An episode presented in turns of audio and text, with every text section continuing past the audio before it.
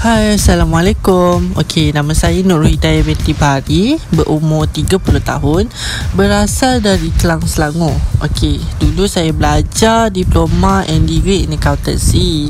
Dari segi kerja pula, saya pernah meniaga sejak sekolah lagi, uh, masa form one lagi. So kalau time belajar pula, saya masih meniaga. Saya dengan kawan-kawan saya jual Cheese Tart. Kita orang pernah jual tudung. Lepas pada belah habis degree tu, saya dah mula kerja account dengan company secretary for about one year lah. And then saya ada jadi guru ganti sebanyak empat kali, uh, subjek yang berlainan. Saya pernah mengajar bahasa Melayu, prinsip perkaunan, sejarah dan juga perniagaan. Uh, dan kemudian lepas pada saya jadi guru ganti tu, saya ada jadi guru tutor lah. Saya ajar tuition sampai sekarang. Dan sekarang saya memang sepenuh masa menjual nasi lemak dan juga kuih muih. Sejak bila actually saya mula usahakan bisnes ni? Actually dari tahun dua ribu lapan belas. And the reason why saya pilih bisnes nasi lemak dan juga kuih muih ni adalah ini adalah makanan rutin harian orang Malaysia kita. Okay, dan makanan-makanan ni ada potensi untuk kita bawa ke luar negara, sekaligus benda ni, makanan ni akan bawa nama Malaysia ke pesada dunia. So itu bonus lah. And last sekali, reason saya adalah nasi lemak dengan kuih muih ni sesuai dekat semua level of income. Orang yang bergaji rendah ke, sederhana ke, tinggi, semua mampu untuk beli nasi lemak dan kuih muih. And diorang semua suka ataupun diorang semua kenal makanan ni, nasi lemak dan kuih muih Malaysia kita. Orang biasa tanya, kalau nak ada bisnes sendiri ni perlukah ada modal yang besar? Actually dia bergantung pada jenis-jenis bisnes yang kita nak buat. Kalau kita nak start dengan bisnes kecil, kita hanya perlu modal yang kecil. Tapi kalau kita nak buka franchise, kita perlukan modal yang besar. But for me, uh, kami uh, saya tak perlu modal yang besar, cuma dalam around dua ke tiga ratus. So modal tu uh, kita akan gunakan untuk khusus belajar masak. Belajar pun betul-betul daripada orang yang lama yang memang pandai masak. Sebab orang yang lama ni dia tahu, macam contoh kalau kuih, nak kuih yang betul-betul lemak manis ke, ataupun jenis kuih yang lain, nak yang lemak masin ke. And then teknik yang digunakan untuk kita dapatkan tekstur yang betul tu macam mana. Aa, Sebab itulah orang yang mengajar tu pun penting, ataupun guru tu pun penting. And then balance tu saya akan gunakan untuk beli bahan-bahan mentah bahan mentah untuk masak nasi lemak dan kuih muih lah. Okey, kalau personality ni pula, saya rasa um, talkative kot. Sebab bila saya dapat bersuara ataupun saya dapat bercakap, saya akan rasa energetic. And mood saya akan datang, and even idea pun datang secara spontan. Lepas tu, other than that, maybe active. Ah, Sebab saya jenis macam tak boleh duduk diam. Saya suka buat macam-macam benda, macam kerja fizikal lah, kerja yang perlukan pergerakan yang banyak, yang banyak bercakap, yang berjumpa dengan orang ramai.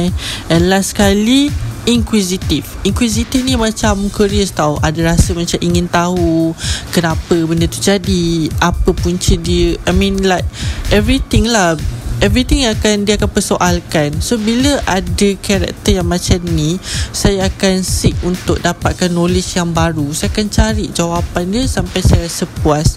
uh, Automatically bonus saya akan dapat knowledge lah. Karakter yang kena ada oleh seorang business ataupun businesswoman, saya nak point out kan tiga karakter.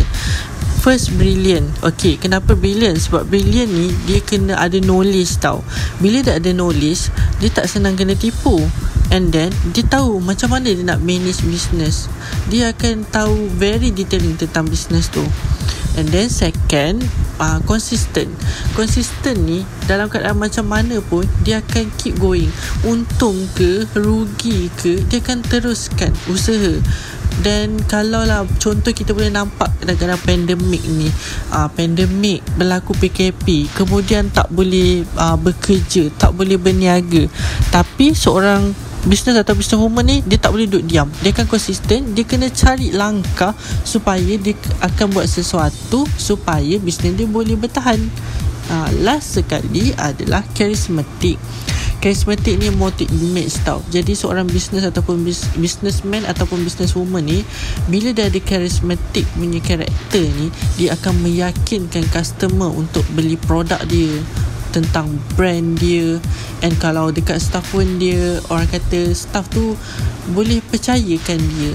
Ha, boleh me, bila dah percaya tu, bolehlah mengikut arahan dengan mudah. Okay, cara nak dapatkan idea yang kreatif dan inovatif, biasanya saya akan benchmark dulu daripada brand yang lain. Kita follow, tengok macam mana, apa benda-benda baik yang brand lain buat. And then bila one time kita dapat sale yang static, kita nak extra, kita nak naikkan lagi, kita buatlah kelainan kat situ. So kat situ saya akan mula observe. Kita tengok dulu, kita belajar apa trend yang terbaru, and kita tengok demand orang sekarang macam mana. Kat situ yang kita akan fulfill lah, kita ikut peredaran masa dan apa kehendak orang. Okay, pada pendapat saya, tak semestinya benda yang kita minat tu kita kena jadikan sebagai bisnes. Sebab kadang-kadang benda yang kita minat tu tak fulfill ataupun tak penuhi apa kehendak customer pun. Dan kadang-kadang benda tu tak mengikut, orang kata, peredaran masa. Dan adakah benda yang kita minat tu ada peluang yang besar dekat pasaran? Okay, so kita kena fikirkan benda-benda tu dulu. Tapi bagi saya, saya percaya pada satu ayat ni, tak semestinya benda yang kita suka baik untuk kita, dan tidak semestinya perkara yang kita tidak suka tidak baik untuk kita. Idola saya, kalau orang dengar mesti macam cringe-nya, but yep, idola saya adalah ayah saya sendiri. Kenapa? Sebab ayah saya ni ibarat macam penasihat untuk saya, pembuka peluang untuk saya terus berkembang. Ayah saya seorang yang opportunistic person tau. Jadi aa, kalau ada apa-apa peluang, ayah saya akan terus grab grab. Dia akan dia akan ambil tahu semua benda tu. Jadi tinggal pilihan untuk saya, sama saya nak lakukan ataupun tak. And ayah saya juga banyak ajar saya daripada pengalaman ayah saya sendiri. Kalau ada kesilapan yang ayah saya pernah buat, dia akan ajar saya juga supaya saya tak ulang kesilapan yang sama. Momen yang mencabar bagi saya adalah bila nak kena kembangkan bisnes. Okey, daripada bisnes kecil nak kembangkan sikit-sikit tu, dia macam naik tangga satu-satu, dan setiap langkah naik tangga tu ada keperitan dia sendiri. Dan itulah cabaran dia sebenarnya. Sebab bila kita nak naik satu tangga tu, kita akan gunakan uh, orang kata langkah-langkah yang baru, sebab kita nak makin berkembang dan kita makin nak naik ke atas. Kalau perkara ataupun momen yang nak dibanggakan pula adalah bagi saya bila saya jumpa customer yang berulang ataupun repeated customer.